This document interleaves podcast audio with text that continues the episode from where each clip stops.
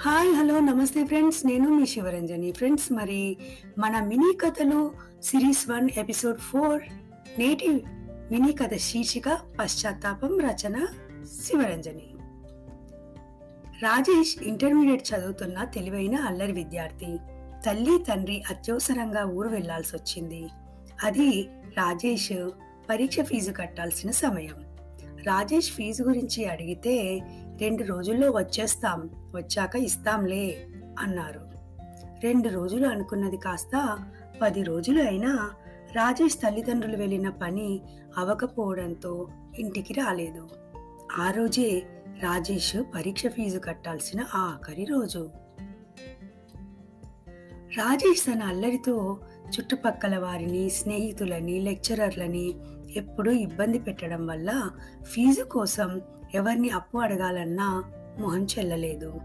College వదిలి విద్యార్థులంతా వెళ్ళిపోయారు. అల్లరితో ఇతరులని ఇబ్బంది పెట్టడం మాను. దీనివల్ల అందరూ నీకు దూరం అవుతారు ఇలాగే చేస్తూ ఉంటే నీకంటూ కష్టకాలంలో ఆదుకునేవారు ఎవరూ మిగలరు అని తరచూ తల్లిదండ్రులు చేసే హితబోధలు గుర్తు చేసుకుంటూ ఫీజు కట్టనందువల్ల తన ఈ విద్యా సంవత్సరం వృధా అవుతుందని బాధపడసాగాడు రాజేష్. అటెండర్ రాజేష్ దగ్గరికి వచ్చి కృపానందం సార్ పిలుస్తున్నారు అని తీసుకెళ్ళాడు కృపానందం గారు పరీక్ష ఫీజు కట్టడానికి డబ్బులు ఇచ్చి కౌంటర్ మూసేస్తారు ముందు వెళ్ళి ఫీజు కట్టు రాజేష్ అన్నారు.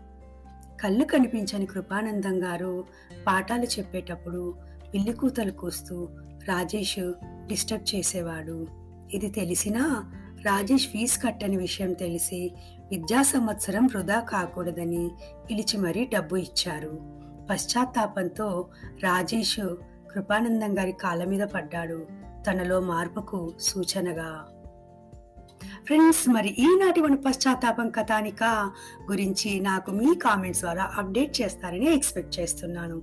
Bye bye friends signing off మీ శివరంజని.